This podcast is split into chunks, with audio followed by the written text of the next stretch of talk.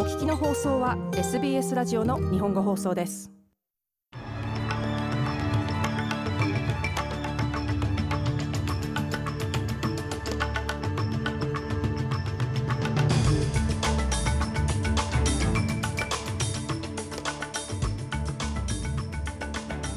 4月27日午後のニュースをシドニーから大場由美がお届けします。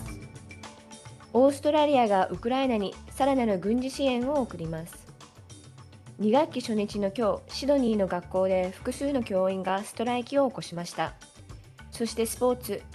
AFLW のスター選手エリン・フリップスが新クラブポートアデレードへの移籍を発表しました。この時間の主なニュースです。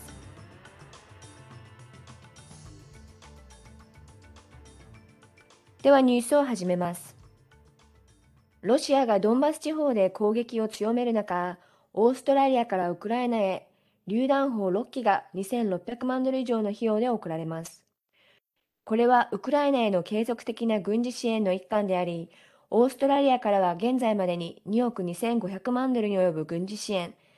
さらには6500万ドルに及ぶ人道的支援が提供されていますスコット・モリソン首相は政府は今後もさらなる軍事支援の機会を探っていくと述べています。M777-155mm 軽量の牽引式榴弾砲6機は、ウクライナで想定される紛争や戦闘に非常に重要なものです。これは我々に寄せられた要請であり、我々は喜んで支援します。スコット・モリソン首相でした。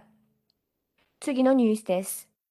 カレー・アンドリューズ内務省は今後1年の間に中国がソロモン諸島に軍隊を派遣する可能性がますます高まっていると警告しています。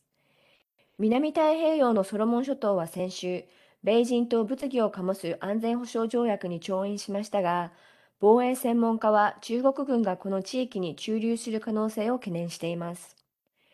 アンドリューズ内務省は、中国が安全保障協定の発表を意図的に行い、連合の選挙のチャンスにダメージを与えたと指摘。このタイミングは疑わしいと 4BC に語りました。なぜ今なのでしょうか？なぜ連邦選挙キャンペーンの真っ只中にこのようなことが明るみに出るのでしょうか？つまり我々は政治干渉について話しており、それは様々な形があるのです。カレー・アンドリューズ内務省でした。次のニュースです。労働党は次の選挙に勝てば炭素税を導入すると主張していますが、これは2013年にトニー・アボットの下で導入された同じセーフガードメカニズムを使用していると連合は指摘しています。セーフガードメカニズムとは、炭素排出量が一定の量を超えた施設に対して上限を設定するもので、これまでのところ、これらの制限は産業界には影響を与えていません。労働党の下では連合がすでに導入したこれらの制限が引き下げられる可能性があります。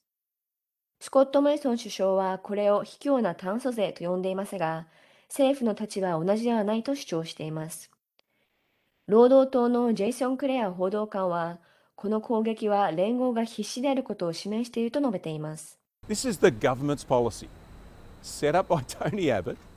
implemented by Scott Morrison, 政府の方針はトニー・アボットが設定し、スコット・モリソンが実行し、我々の下でも彼らの下でも同じカンパニーであります。そのほとんどがオーストラリアビジネス評議会の代表であり、彼らはよりよく機能させる方法を提言してくれたので、我々はそれを実行するつもりです。ジェイソン・クレア報道官でした。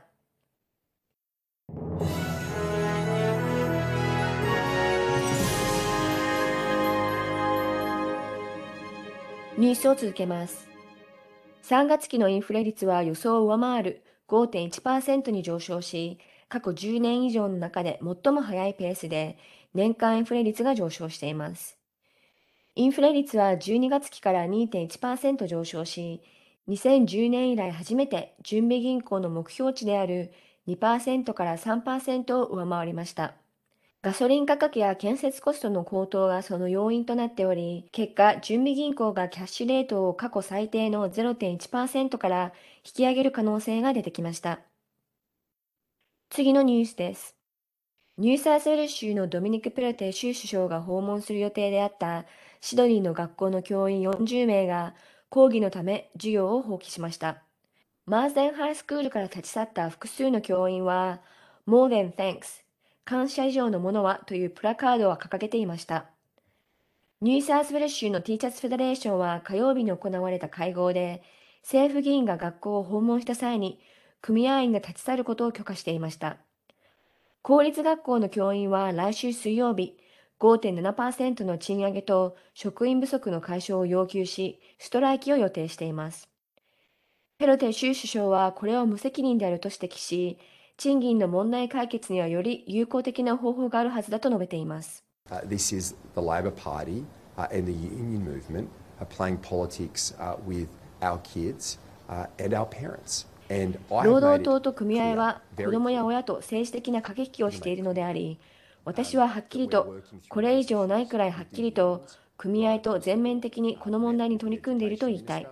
私は教育省や教員連盟のトップに会いました。公正で合理的な結果を得るために、構造的な方法でこれらの問題に取り組んでいるのです。ドミニク・プロテイシュ首相でした。最後にスポーツ、AFLW。リーグで最も多くの賞を受賞しているエリン・フィリップス選手がアデレード・クローズを退団し、新クラブ、ポートアデレードに移籍することを発表しました。フィリップ選手は AFLW のベストフェア賞、並びにトリプルプレミアシップ賞のダブル受賞を果たした選手です。フィリップ選手は最も成功しているクラブに所属できたことを光栄に思うと述べる一方で、幼少期から父親のようにポートアデレードでプレーすることを望んでいたと語りました。また、チームを一から作り上げる役割を担えることに感激しているとも述べました。以上、4月27日午後のニュースでした。